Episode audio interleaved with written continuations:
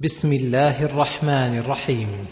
إنا أرسلنا نوحا إلى قومه أن أنذر قومك من قبل أن يأتيهم عذاب أليم. لم يذكر الله في هذه السورة سوى قصة نوح وحدها لطول لبثه في قومه وتكرار دعوته إلى التوحيد ونهيه عن الشرك.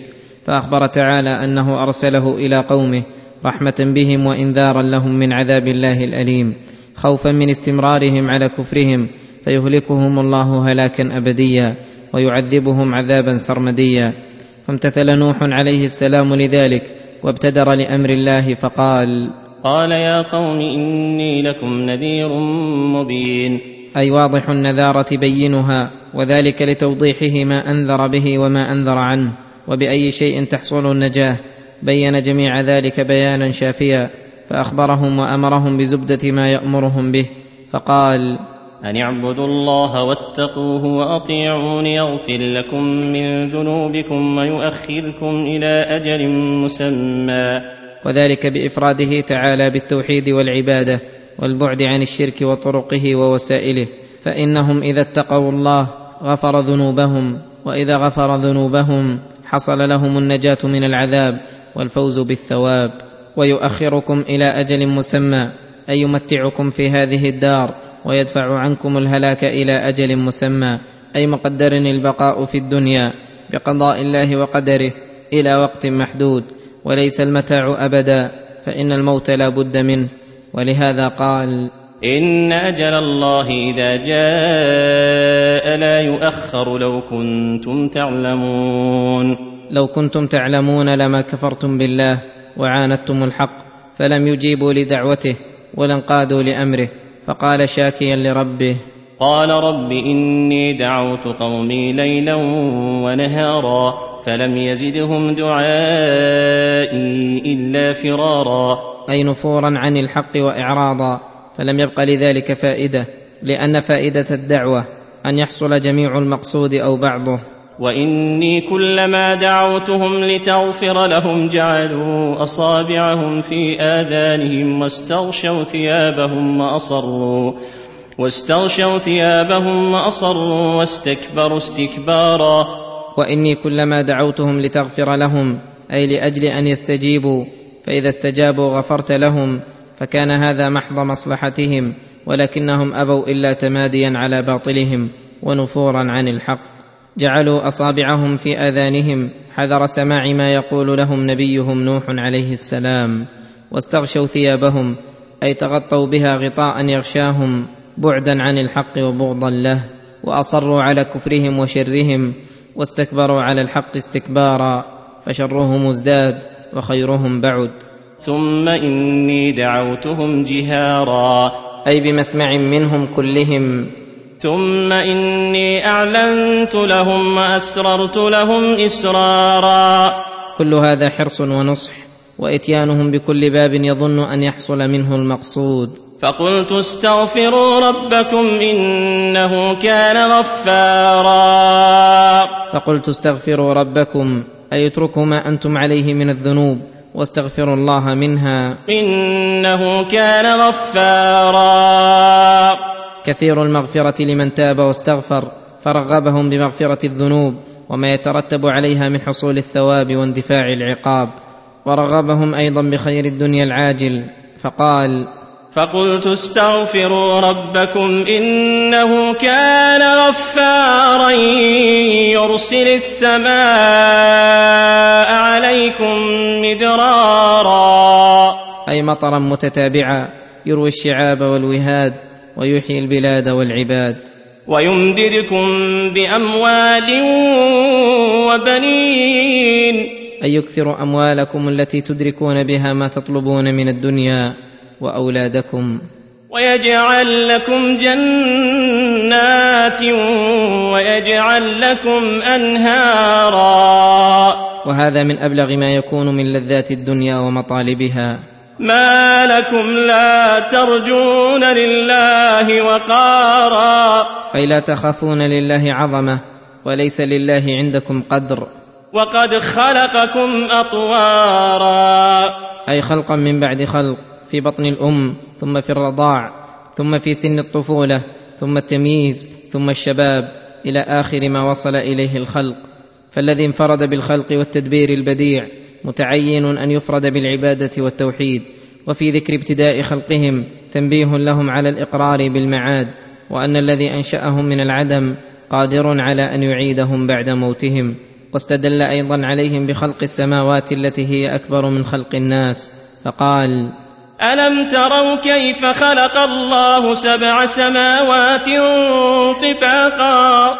أي كل سماء فوق الأخرى وجعل القمر فيهن نورا وجعل الشمس سراجا. وجعل القمر فيهن نورا لأهل الأرض. وجعل الشمس سراجا. ففيه تنبيه على عظم خلق هذه الأشياء وكثرة المنافع في الشمس والقمر الدالة على رحمته وسعة إحسانه. فالعظيم الرحيم يستحق أن يعظم ويحب ويعبد ويخاف ويرجى. والله أنبتكم من الأرض نباتا. حين خلق أباكم آدم وأنتم في صلبه ثم يعيدكم فيها عند الموت ويخرجكم إخراجا للبعث والنشور فهو الذي يملك الحياة والموت والنشور.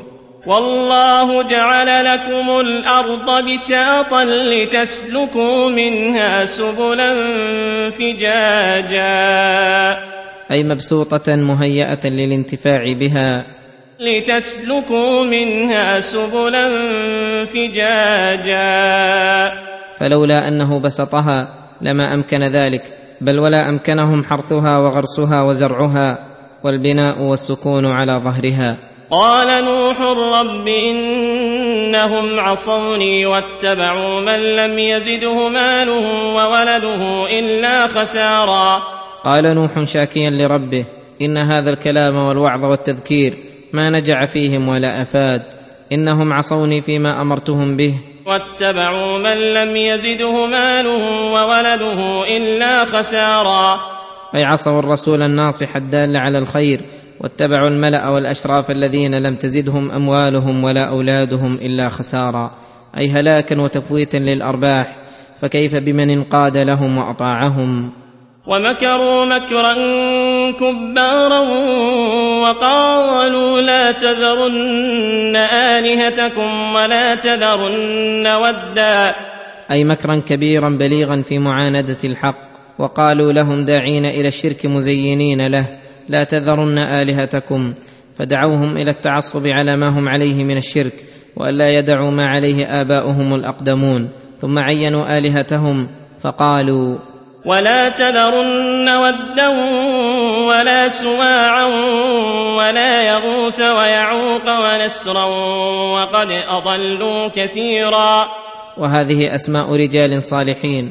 لما ماتوا زين الشيطان لقومهم أن يصوروا صورهم لينشطوا بزعمهم على الطاعة إذا رأوها.